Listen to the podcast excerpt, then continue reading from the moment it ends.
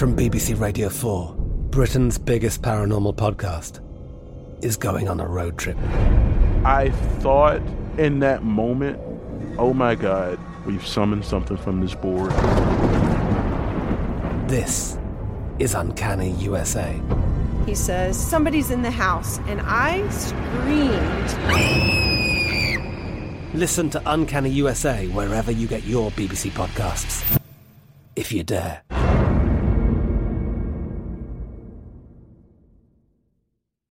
Lucky Land slots, you can get lucky just about anywhere. Dearly beloved, we are gathered here today to. Has anyone seen the bride and groom? Sorry, sorry, we're here. We were getting lucky in the limo and we lost track of time. No, Lucky Land Casino, with cash prizes that add up quicker than a guest registry. In that case, I pronounce you lucky. Play for free at LuckyLandSlots.com. Daily bonuses are waiting. No purchase necessary. Void where prohibited by law. 18 plus. Terms and conditions apply. See website for details. Do you dream of a healthier life, but education feels out of reach? Trinity School of Natural Health makes holistic education accessible with online programs to fit your busy schedule. Trinity School of Natural Health makes holistic education accessible with online programs to fit your busy schedule. Trinity School's Certified Natural Health Professional Program is the perfect entry point to gain foundational knowledge to empower yourself, your family, and your community to live healthier lives. Turn your passion into a career. Visit trinityschool.org for more info now. Hey, this is Christina Quinn. I'm the host of Try This, the Washington Post's new series of audio courses. The idea behind Try This is to become better functioning humans without having to comb the internet for countless hours. In our first course, we learned how to sleep better. Now, we're going to learn how to make our friendships stronger. I'll offer expert tips that are doable, and I'll keep it short. So let's do this. Classes in session. Find Try This from the Washington Post wherever you listen. Falling in love is the best feeling in the world. You see stars, you feel giddy, but sometimes that makes you do crazy things. And sometimes that means murder. Just because a story starts out with Once Upon a Time doesn't mean it ends happily ever after. Welcome to Crazy in Love, a production of KT Studios and iHeartRadio. On the season finale of Crazy in Love, we're examining the infamous case of Jodi Arias. While you may think you know the story, we're taking a different approach. Joining producers Stephanie Lydecker and Jeff Shane are Jodi's former defense attorney, Kirk Nurmi, who spent tons of time with the woman in question, and forensic expert Joseph Scott Morgan, who covered the complex forensics in the case from the beginning. Episode 48 The Case of the Fatal Beauty, the shocking trial, and the attorney who lived through it. Travis Alexander had it all going for him. He was a successful entrepreneur and motivational speaker and had a bustling social life. However, he yearned to settle down with someone. In September 2006, at a conference in Las Vegas, he was introduced to a beautiful saleswoman named Jodi Arias. They had dinner and talked till four in the morning. The very day after meeting Jodi Arias, Travis emailed a friend, quote, I went from intrigued to her, to interested in her, to caring for her deeply, to realizing how lucky I would be to have her be a part of my life forever. She is amazing. It's not hard to see that whoever scores Jodi, whether it be me or someone else, is going to win life's lotto. Despite living in different states, the relationship progressed quickly and became physical. There was just one problem. Travis was a devout Mormon and wasn't supposed to be having premarital relations. But Jodi was committed to making it work. She converted and even had Travis baptize her. However, early on in their relationship, Jodi started to exhibit some toxic behavior. She was known to go through Travis's phone, emails, and social media accounts. After five months together, Travis broke up with Jodi. But just weeks later, Jodi moved to Mesa, Arizona, where Travis was living. At this point, he was dating someone new, and Jodi began harassing the woman, knocking on her door at all hours of the night and even slashing her tires. Throughout all of this, Travis and Jodi remained in contact physically and emotionally. Through this time, Jodi was trying to move on as well, and she began dating a new guy in Utah. On June 4th, 2008, Jodi plans to drive out to see her new boyfriend in Utah. On the way, she stopped by Travis's. There, after fooling around, Jodi stabbed Travis nearly 30 times, slit his throat, and shot him in the head. Days later, after discovering his body, the police also found a camera memory card in the washing machine. On the card were intimate photos of Travis and Jodi together, as well as grisly pictures of his dead body. It led detectives straight to Jodi, and she was arrested for murder. After the arrest and leading up to the trial, her story changed several times. At first, Jodi denied ever having been there. Then she said someone attacked both of them. Finally, she landed on a story self defense against Travis. In 2013, after a very public trial, she was found guilty of first degree murder. Jodi was sentenced to life in prison without the possibility of parole after two juries could not agree on whether to sentence her to death. Here's Stephanie. Kirk, I wasn't aware that as a public defender, you basically are assigned a case and you don't really necessarily have the liberty to be able to decide if you want to stick with it or not. So, how were you assigned to this case from the start? Back in 2008, I was working as a deputy public defender in the death penalty unit of the public defender's office. That was a specialty unit of experienced attorneys that had gone through a great deal of training, had a, a certain amount of felony cases under their belt. So my boss came down the hall and he had a very uh, familiar smirk on his face uh, and an empty file folder in his hand. And on that uh, file folder was the name Jodi Arias. Recently, days before, the counsel she had had been allowed to withdraw from the case for an ethical conflict, which was something that, you know, I was not privy to, but was certainly something that meant that she was off the case and it needed to be assigned to new counsel. And in 2009, I had no idea who Jodi Arias was. And people, a lot of people are shocked by that because you think, oh, how could you not know? But think about 2009. This was four years before the trial. She had been on an ABC 2020 special, Picture Perfect, had done a couple other tiny interviews, but that was about it. And as a lawyer, I didn't watch that kind of stuff because that was my life. So to me, it was just another name. And the only thing that stood out to me was the fact that this was a female because it is a rare occasion when we have a female who murders, let alone one who is charged with the death penalty. When did you first come into contact with Jodi and what was your first interaction with her like? Or do you prep for a case before you meet a defendant? You know, the only thing I knew uh, when that empty file came into my hand, because I didn't have the entire file because that was with the former attorney, so I couldn't review everything. And one of the things you want to do as a death penalty attorney is make sure your client knows who their counsel is, who their family knows who their counsel is, that sort of thing. You want to make that contact as quick as possible. And ultimately, a, a defense team is made up not just of a lawyer, but it's a, of a co-counsel, of an investigator, and a mitigation specialist.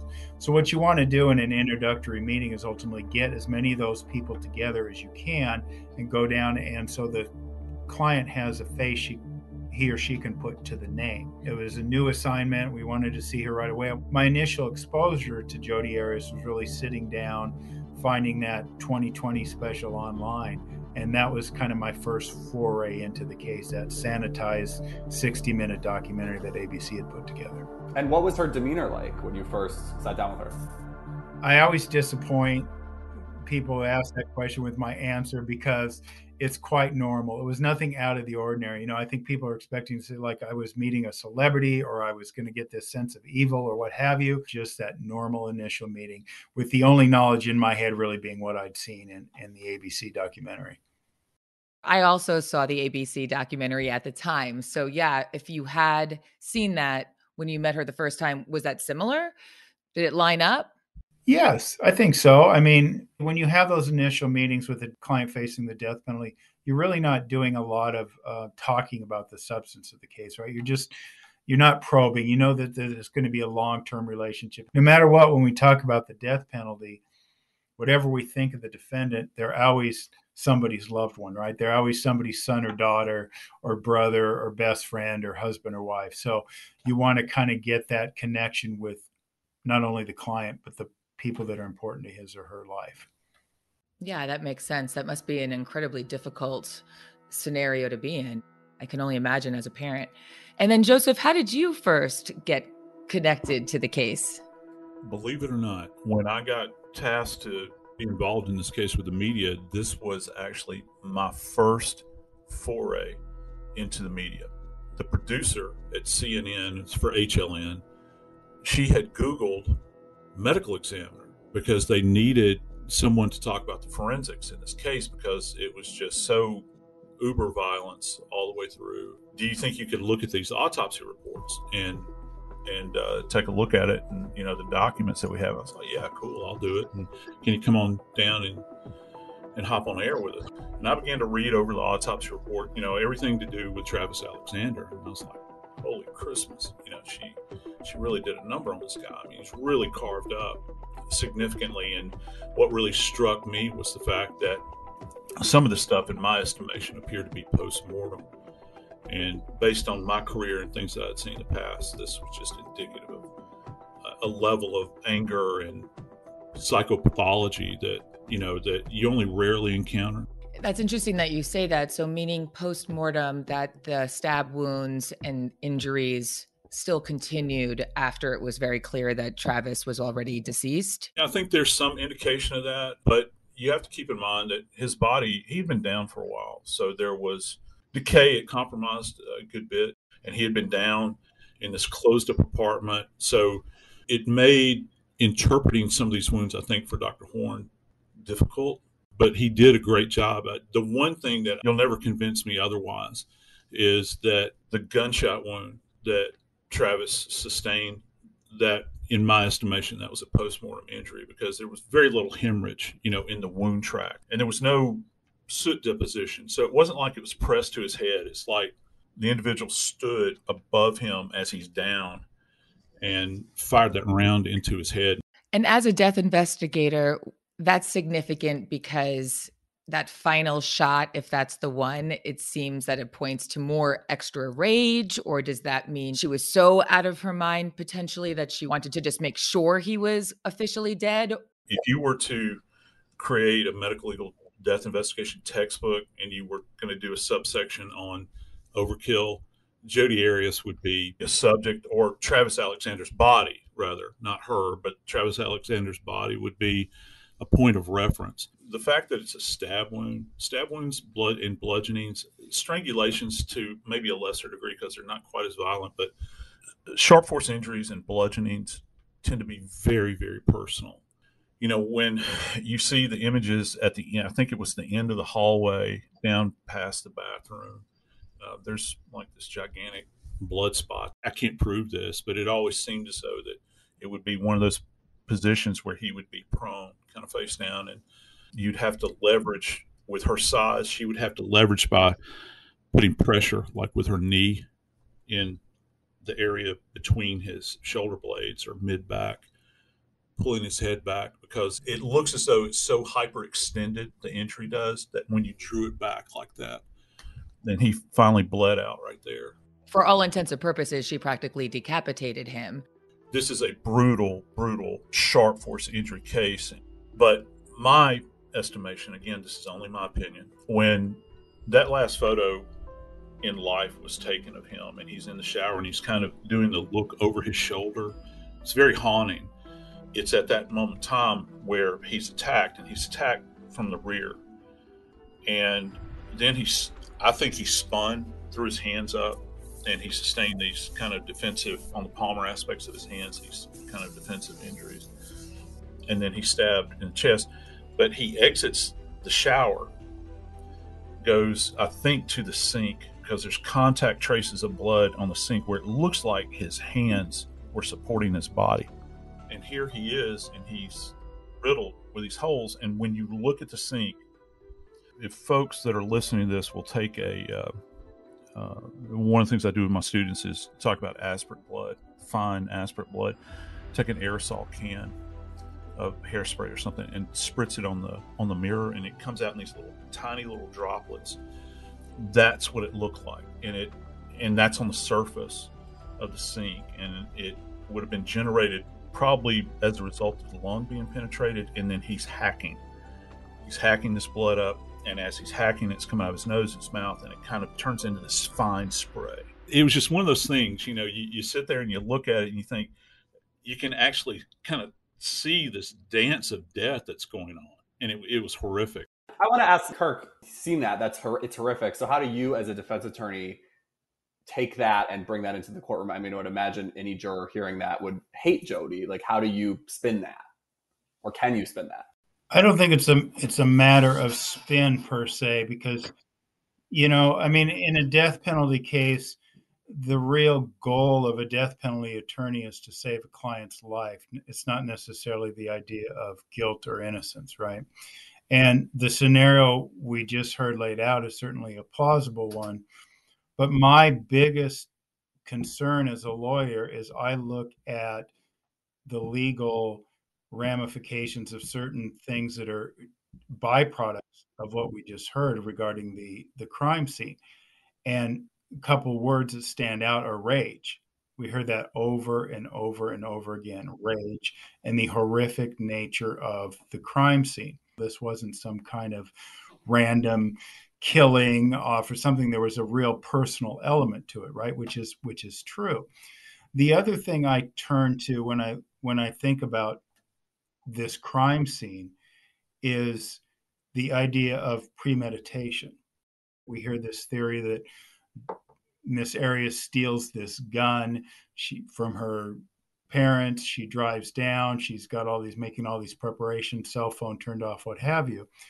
But when we talk about that as an act of premeditation, and she has this gun in her hand, what makes sense to a forensic expert looking at the case might be something that makes doesn't make as much sense to me or potentially a juror. Because you think about some questions that come with all of this.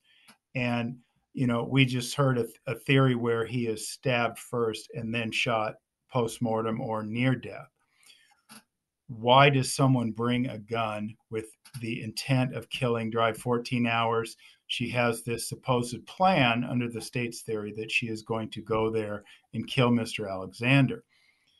Well, she doesn't walk into the home at four in the morning, shoot Mr. Alexander, and leave, right? Why does she then decide to stab first as opposed to shoot first? So, those are the questions when you talk about premeditation and rage that you really look at in conjunction with all the other facts. Each crime scene tells a different tale in each case. So that's how I'm looking at the crime scene. And I'm looking at that in terms of the elements of first degree murder, second degree murder, and manslaughter. Because as a death penalty attorney, in my quest to save a client's life, I know that a verdict of second degree murder saves my client's life, a verdict of manslaughter saves my client's life. So I'm looking at it through those eyes. And to me, when you think about the crime scene and what have you, that rage always spoke to manslaughter as opposed to some sort of premeditation. Understood. And with that theory in mind, is it possible that maybe she would not have killed Travis that night had the rest of the evening gone differently? If I remember correctly, they were due to go on a trip and found out that he wasn't taking her on vacation, I think through his emails that she was maybe in. But regardless, if he had said to her, We're great, let's get back together, was this an avoidable crime or does it feel like it was something that spontaneously maybe that rage took over and there was no turning back? That's the uh, million dollar question when it comes to this because, you know, there is that reality out there that she comes to the house he lets her in. We know they were watching YouTube videos at like four in the morning. We know they had a sexual encounter at about 1.30 in the afternoon. I mean, he's taking pictures of her nude on the bed at 1.30 that afternoon. So what changed? And he's he's dead approximately 5:30. We know from the photographs uh, of the killing what transpired in those four hours. Travis's friends speculate that, you know, he said hey, I'm still going to Cancun with Mimi, I believe her name was, you know, after they had sex. And that was the minute of rage. But then again, that speaks to manslaughter. That's really how I'm looking at it when I put all those elements together. And certainly back in 2013, I believe that there was a strong probability that, that that's what this was. This was a manslaughter case because I have a tough time, and I, people hate Miss Arias and, and what have you, but we look at the evidence we look at the reality that if somebody who's going to kill someone, are they going to have sex with that person? I mean, they're going to have their potentially have their DNA on. Are they going to allow that person to take photographs of them, right? Their fingerprints are going to be on glasses in the house and the bed, what have you. There's all kinds of possibilities. If you're going to do that, and this is a plan culminated day or initiated days earlier, culminated when you get to his house, do you hang out for 12 hours, especially when your alibi is that you need, you're in Utah? Why do you spend 12 hours at the home 14 hours, whatever it was, instead of just going in there, doing it, and leaving. Such a good point. And so, yeah, fascinating. I guess that is the pocket of time that is unanswerable, frankly. We're going to take a break. We'll be back in just a moment.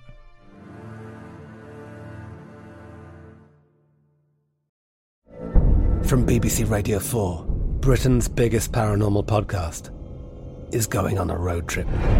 I thought in that moment, oh my God, we've summoned something from this board. This is Uncanny USA. He says, Somebody's in the house, and I screamed.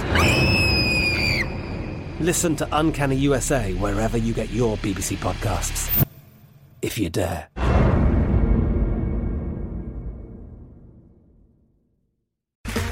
Okay, round two. Name something that's not boring. A laundry? Ooh, a book club. Computer solitaire, huh? Ah, oh, sorry, we were looking for Chumba Casino. That's right. ChumbaCasino.com has over 100 casino style games. Join today and play for free for your chance to redeem some serious prizes. ChumbaCasino.com. No purchase necessary. Full prohibited by law. 18 plus terms and conditions apply. See website for details. Do you dream of a healthier life, but education feels out of reach? Trinity School of Natural Health makes holistic education accessible with online programs to fit your busy schedule. Trinity School of Natural Health makes holistic education accessible with online programs to fit your busy schedule. Trinity School's Certified Natural Health Professional Program is the perfect entry point to gain foundational knowledge to empower yourself, your family, and your community to live healthier lives. Turn your passion into a career. Visit trinityschool.org for more info now. I bet you're smart. Yeah, and you like to hold your own in the group chat. We can help you drop even more knowledge. My name is Martine Powers. And I'm Elahe Izadi. We host a daily news podcast called Post Reports. Every weekday afternoon, Post Reports takes you inside an important and interesting story with the kind of reporting that you can only get from the Washington Post. You can listen to Post Reports wherever you get your podcasts. Go find it now and hit follow.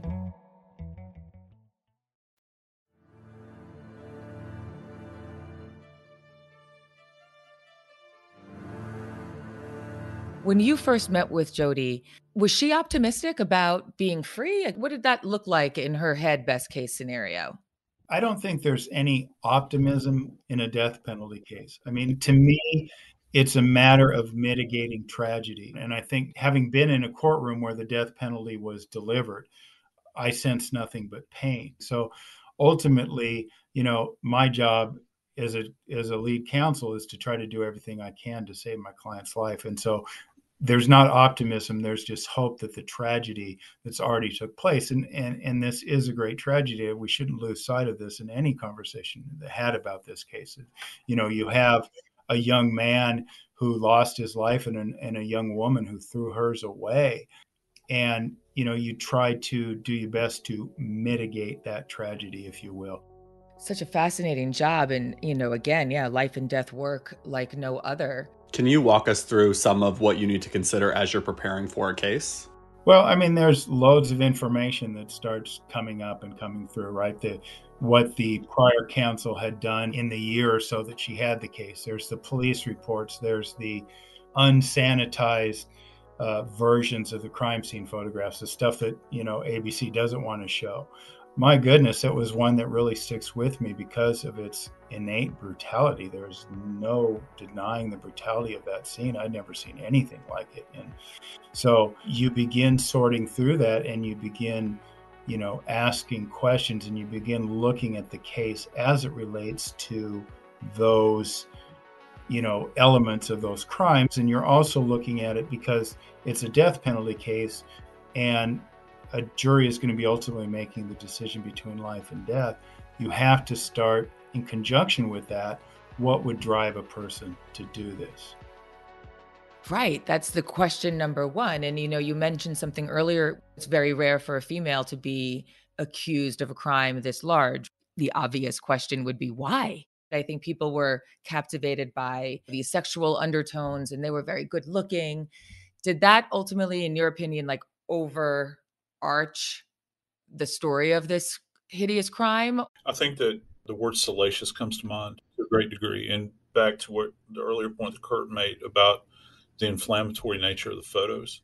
When you submit these photos for evidence, you go to pretrial on these things, and the lawyers banty back and forth about what's going to be admitted.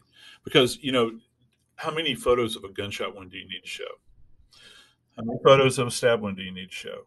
To Kirk's point about this being a manslaughter event, you know, I think out of all of the the graphic, horrible images of Mr. Alexander's body, Travis's remains, I think the thing that stands out most were the the nude photographs, because you know when you think about nudity and another person is allowing that other person to take those photographs, you're in a very vulnerable position, and the fact that there's a size difference here. I mean, Travis Alexander was not some diminutive little guy. I mean, he's not a giant but Jodi Arias is small. Now she showed up prepared, I think, but I don't know that she was really about doing this. This was a heated event. It's like something happened in that gap of time that just set her off, man. And she just, you know, she couldn't take it anymore. When you talk about the brutality of the case, and she says it's self defense, is that possible based on how brutal this death was, in your opinion? If she was attempting to imply that she was suffering from some kind of battered syndrome prior to, and that this was an interdictive measure on her part. She might could see that as self defense. For me, you know, the things that I bore witness to just with the autopsy report and and the imagery, this seemed as though she lay in wait for him. I have two questions for Kirk. One, what do we all make of the fact that the camera was left in the washing machine? That always has been a shock. It's one of those questions that goes along with what happened. It's unanswerable. Logic dictates that it's most likely just inadvertent. You think about the disorganization of the crime scene and not covering one's tracks. One makes you think, you know, there's all this intelligence attributed to Miss Arias. So then, one, why does she even allow the photographs to be taken to begin with, right? Just from a demeanor standpoint, I know we touched on this earlier too, and that it was, you know, nothing super notable. Does that change in your experience throughout your time with Ms. Arias? You know, you describe it as being trapped with her. You know, one of the things that a lot of people don't realize is that back in 2009, August of 2009 was I was assigned to the case. At the end of 2010, I'd done my second death penalty case, and this was a cold case. It was um, DNA, no family, no mitigation, everything else. About as quick of a death penalty case as you can have, and it still took about three, three and a half months to try. I mean, empty courtroom, could have heard a pin drop, no mention on the news. The polar opposite of Arias. But the point I'm making is by the time I got done with this case in late 2010, you know, I realized that death penalty work was not something I could stay in long term. So I thought I'm going to give this some thought. And if I want to leave the public defender's office by the first of the year, I, I would do that. So in January of 2011, I decide to resign from the public defender's office. And what would be customary under those circumstances is for a new public defender to be assigned to the case and that I would just simply leave the case behind. I made the now um, almost fatal decision, considering what happened uh, down the road, that I owed it to my client to stay through an important hearing she had in February. So I decided I would stay on until this hearing in February and then I would resign from the public defender's office. At that point in time, the judge took the uncustomary step of saying, Well, have you filed a motion to withdraw? Uh, I said no. Uh, and she said, well, you know, she wanted to get me, asked me to keep it uh, as a contract case, which is something that some attorneys do when they leave. I declined. Um, I had a sense of where Miss Arias's case was going, but not to the degree that, you know, um, Joe Scott Morgan and others would be talking about it on HLN and 1.3 million people would be watching. I don't think anybody could have uh, envisioned that at some point in time, at any point in time, right? That, that it became the cultural phenomenon it did. But um, so, you know, it was done in this anticipation that I would leave the case behind. And I, uh, like I say, wanted to move on. At that point in time, Miss Arias was assigned uh, two attorneys to oppose my motion to withdraw. We went through about three months of litigation, and ultimately, after that three months of litigation was completed, the judge had ordered that I keep the case when I went into private practice. It's astounding to me. That is astounding. I don't think many people knew that at the time either. I think many people assumed that you were a paid defense lawyer for Jodi Arias. Well, and that was one of the linchpins, I think, of the mob uh, against me at that point in time because, you know, many theories were that, you know, I had taken this case to be famous or, you know, because I believed Miss Arias's story or, or some other nefarious reason. You know, unfortunately, it was at a time when I couldn't say, hey, by the way, I'm actually trapped here. I don't want anything to do with this mess. Attorney can't go out and uh, stand up and say, you know, I don't believe what this client is saying, but I have to project it in the courtroom based on my ethical responsibility to the client, to the court, and, and the entire death penalty process. So, yeah, I mean, that's why I named my book Trapped with Miss Arias, because I really was. You ask about demeanor, and there's a different demeanor there at that point in time because when I was at the public defender's office, it was a different setup. There was a different kind of institution. There were different kind of controls, if you will. And when I left, and Miss Arias knew that the judge had ordered me to keep the case, to her thinking, I would assume, is I kind of became her personal attorney. And so I was supposed to be there at, you know, her beck and call. So that was how the demeanor kind of changed from I was a public defender to maybe in her mind her personal attorney because the judge had ordered that I te- keep this case. And you know I'm not there to be my client's friend. I'm there to be an objective professional. So I'm looking at what can save my client's life. It didn't matter to me. I'm there to do my job.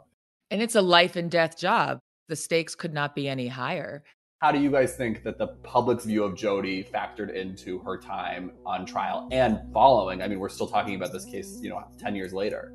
I think the thing that really stood out to me, Kirk, was the access that the media had to her. And it creates a real problem for you. And it's a real handicap. Kudos to you because you said you had to do your job. And, but my Lord, you know, the, the things that you had to overcome just from a forensic standpoint, because you know it's almost like one man against the system, and then you got this boat anchor of a client, you know, that's unpredictable. And to me, it's it's just amazing. I'd love to hear your thoughts about how that impacted you as a practitioner. That's an understatement, and that's a. It's, I appreciate your words, and it's it's kind of hard to react to because it's certainly something that, like I said, no one could have expected.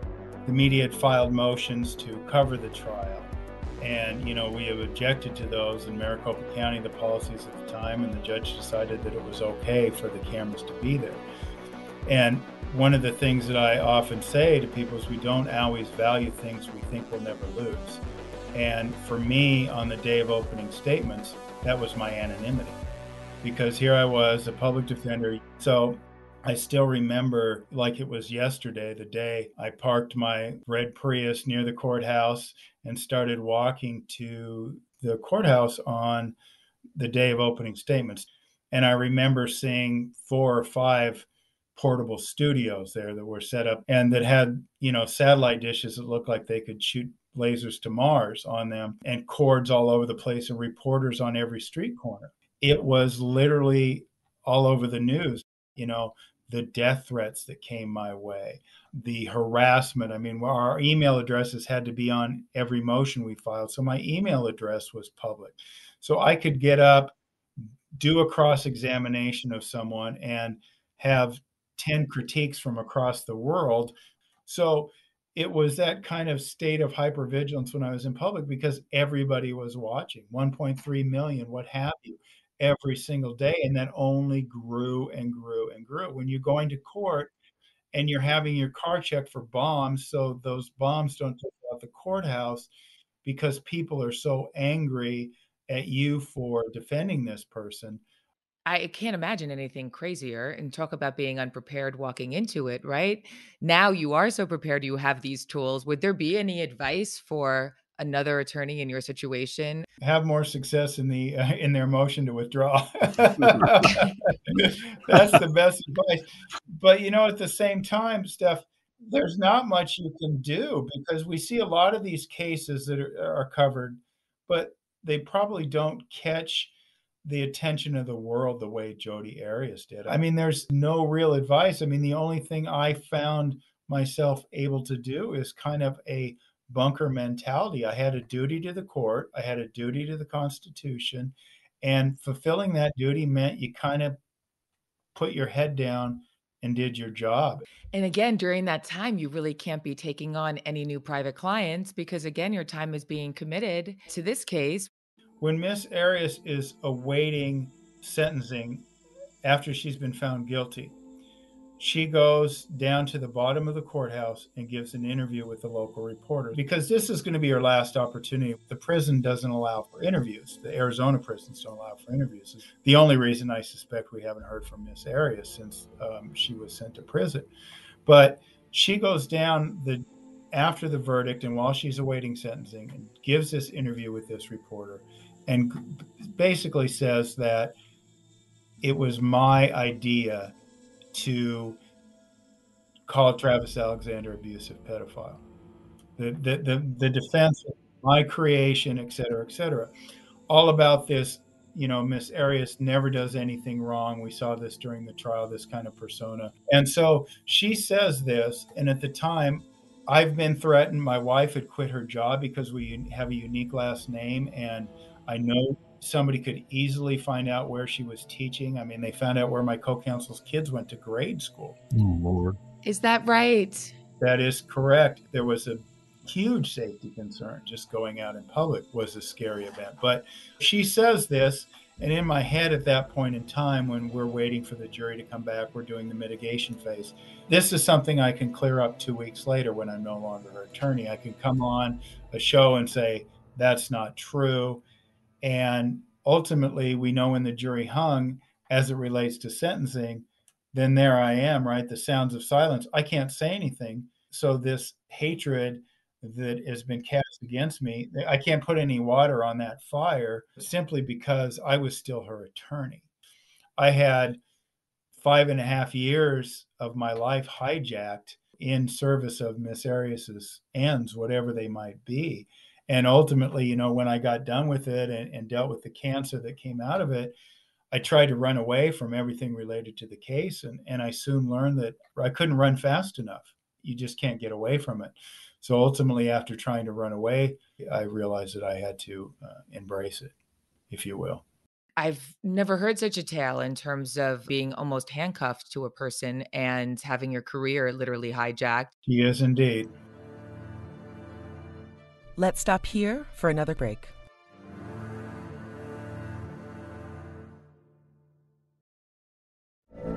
From BBC Radio 4, Britain's biggest paranormal podcast is going on a road trip. I thought in that moment, oh my God, we've summoned something from this board. This is Uncanny USA. He says, Somebody's in the house. And I screamed. Listen to Uncanny USA wherever you get your BBC podcasts, if you dare.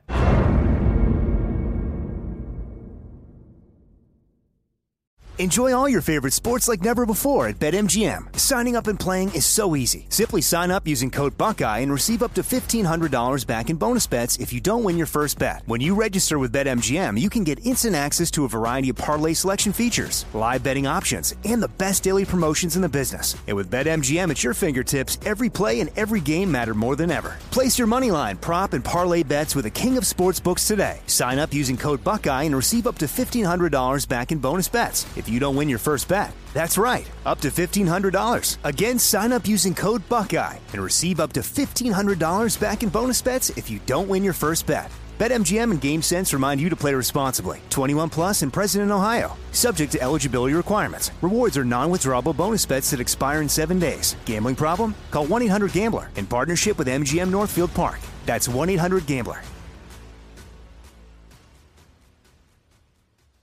Do you dream of a healthier life, but education feels out of reach? Trinity School of Natural Health makes holistic education accessible with online programs to fit your busy schedule. Trinity School of Natural Health makes holistic education accessible with online programs to fit your busy schedule. Trinity School's Certified Natural Health Professional Program is the perfect entry point to gain foundational knowledge to empower yourself, your family, and your community to live healthier lives. Turn your passion into a career. Visit trinityschool.org for more info now. Hey, this is Christina Quinn. I'm the host of Try This, the Washington Post's new series of audio courses. The idea behind Try This is to become better functioning humans without having to comb the internet for countless hours. In our first course, we learned how to sleep better. Now, we're going to learn how to make our friendships stronger. I'll offer expert tips that are doable, and I'll keep it short. So let's do this. Classes in session. Find Try This from the Washington Post wherever you listen.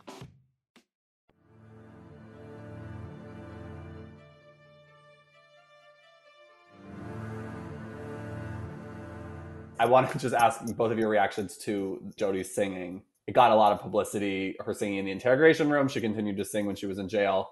What do you both make of that behavior? It goes hand in hand with kind of the super bizarre nature of, of everything, you know, kind of intersected. All kinds of bizarre stories were kind of bubbling up, you know, through the media, and they would make their way to me and other people that there was some kind of secret religious cabal that had come in and executed Travis Alexander and that Jodi Arias was completely totally innocent of this and she was set up and there were all kinds of things that were going on. It's really kind of an interesting study because it was such a focal point in television history and legal history. It was like the theater of the absurd, you know, many times. I would watch it and I, I couldn't believe what I was seeing. And so I think for me, the singing thing is just super bizarre to me you know, bizarre is the word that that comes to my mind. I'd certainly seen a lot of interrogation videos and never saw anything like that. And then, you know, as a lawyer, did it mean anything as it related to the case? And we have to keep in mind that this interrogation happened about a month later. It was bizarre and what have you, but for me, that was something to ultimately give to the psychologist that would make a diagnosis of Miss Arias because it really wasn't something of value to the case in general. But her case now is in the post conviction release stage, which means that you know she will soon be challenging my legal services and saying that I was ineffective as counsel because I didn't do X, Y, or Z, right? Which is one of the reasons why I think people are going to see the case in a new light when they see why I did X, Y, and Z, because otherwise she got her conviction overturned and the family would have to go through that whole ordeal again.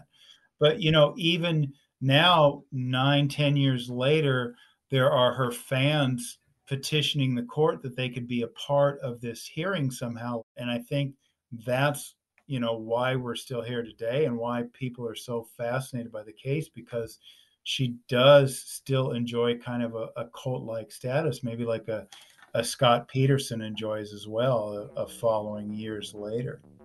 I know they like the attention, and it's such a double minded thing. Even as we talk about it, we are talking about somebody who maybe should be less spoken about.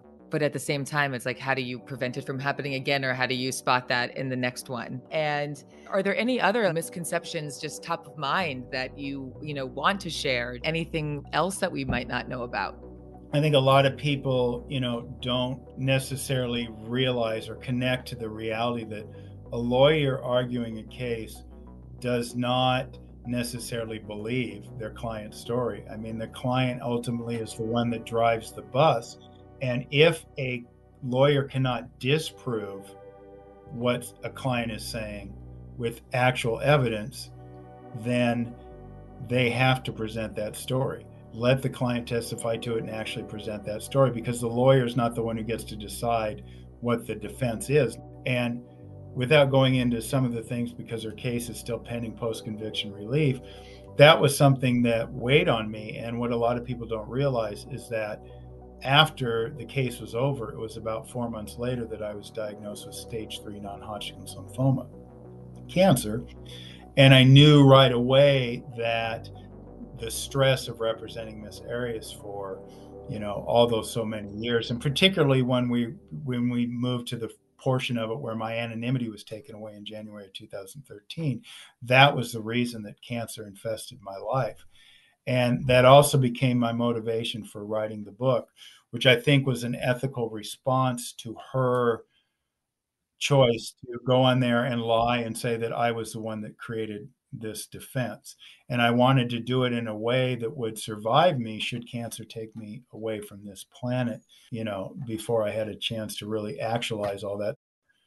And I made the decision at that point in time that I wasn't going to live my remaining years the way I had my prior.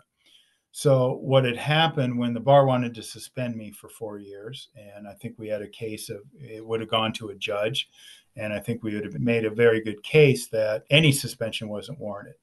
But I actually requested disbarment. Um, a lot of people don't know that. A lot of people just read the headlines, you know, newly disbarred, right?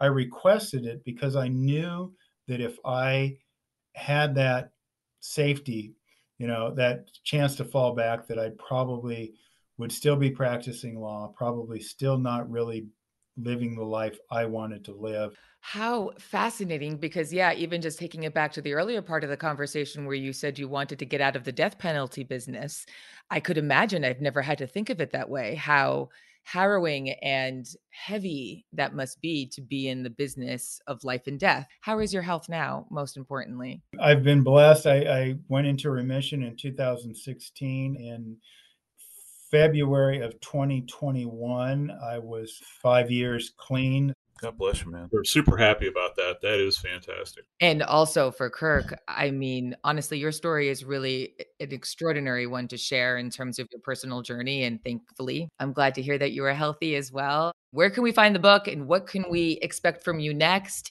You can uh, go to kirknurmi.com that has a link to my Amazon author page, and you can see both my books about the Arias trial as well as my other books. You can catch me on Court TV, Law and Crime Network, what have you. I've got uh, my weight loss journey, my health journey, that show. So I'm anxious to share that with people because as a cancer survivor, it's it's always a blessing to me to be able to hopefully inspire cancer patients out there to realize that when they're going through that chemo chair that it is temporary and, and life can get better on the other end. In 2020, Jodi Arias' appeal for a new trial was denied. As of 2022, she was moved to a medium security prison in Arizona, where she will remain the rest of her life. Kirk Nurmi is a former public defender turned legal expert and author. During his time in the courtroom, he defended hundreds of individuals against serious felony charges. Since leaving the public defender's office, Kirk has written eight books, including Trapped with Miss Arias. His books are available for purchase now. Joseph Scott Morgan has handled thousands of death investigations, including over 7,000 autopsies. Joseph also recently worked on the KT Studios documentary, Murdered and Missing in Montana, now streaming on Peacock. In addition, Joseph hosts his own podcast, Body Bags, which is available to download now. Shameless plug. If you're enjoying Crazy in Love, leave us a review. And listen to season three of our hit series, The Piketon Massacre. New episodes air every Wednesday wherever you get your podcasts. And don't forget to follow us on Instagram at KT underscore studios. Crazy in Love is produced by Stephanie Lydecker, Jeff Shane, Chris Graves, and me, Courtney Armstrong. Editing and sound design by Jeff Twa. Crazy in Love is a production of iHeartRadio and KT Studios. For more podcasts from iHeartRadio, visit the iHeartRadio app, Apple Podcasts, or wherever you listen to your favorite shows. Stay safe, lovers. I'm Katya Adler, host of The Global Story. Over the last 25 years, I've covered conflicts in the Middle East, political and economic crises in Europe, drug cartels in Mexico. Now I'm covering the stories behind the news all over the world in conversation with those who break it. Join me Monday to Friday to find out what's happening, why, and what it all means. Follow the global story from the BBC wherever you listen to podcasts. Do you dream of a healthier life, but education feels out of reach? Trinity School of Natural Health makes holistic education accessible with online programs to fit your busy schedule. Trinity School of Natural Health makes holistic education accessible with online programs to fit your busy schedule. Trinity School's Certified Natural Health Professional Program is the perfect entry point to gain foundational knowledge to empower yourself, your family, and your community to live healthier lives. Turn your passion into a career. Visit trinityschool.org for more info now. Are you looking for the perfect move in ready home this spring season? Now's the time to buy at Fisher Homes. For a limited time only, enjoy below market interest rates starting at 5.375% APR, 6.139% APR. With these exclusive lower rates, you can save hundreds on a move in ready home and start enjoying the benefits of home ownership even faster. Schedule your personal tour with one of our new home specialists at FisherHomes.com and make this spring the season you find your perfect home sweet home. Financing provided by Victory Mortgage LLC, NMLS 461249, Equal Housing Lender. Xumo Play is your destination for endless entertainment. With a diverse lineup of 350 plus live channels, movies, and full TV series, you'll easily find something to watch right away. And the best part? It's all free. Love music? Get lost in the 90s with iHeart 90s, dance away with hip hop beats, and more on the iHeartRadio music channels. No logins, no signups, no accounts, no hassle. So what are you waiting for? Start streaming at play.xumo.com or download from the app and Google Play stores today. All you can stream with Xumo Play.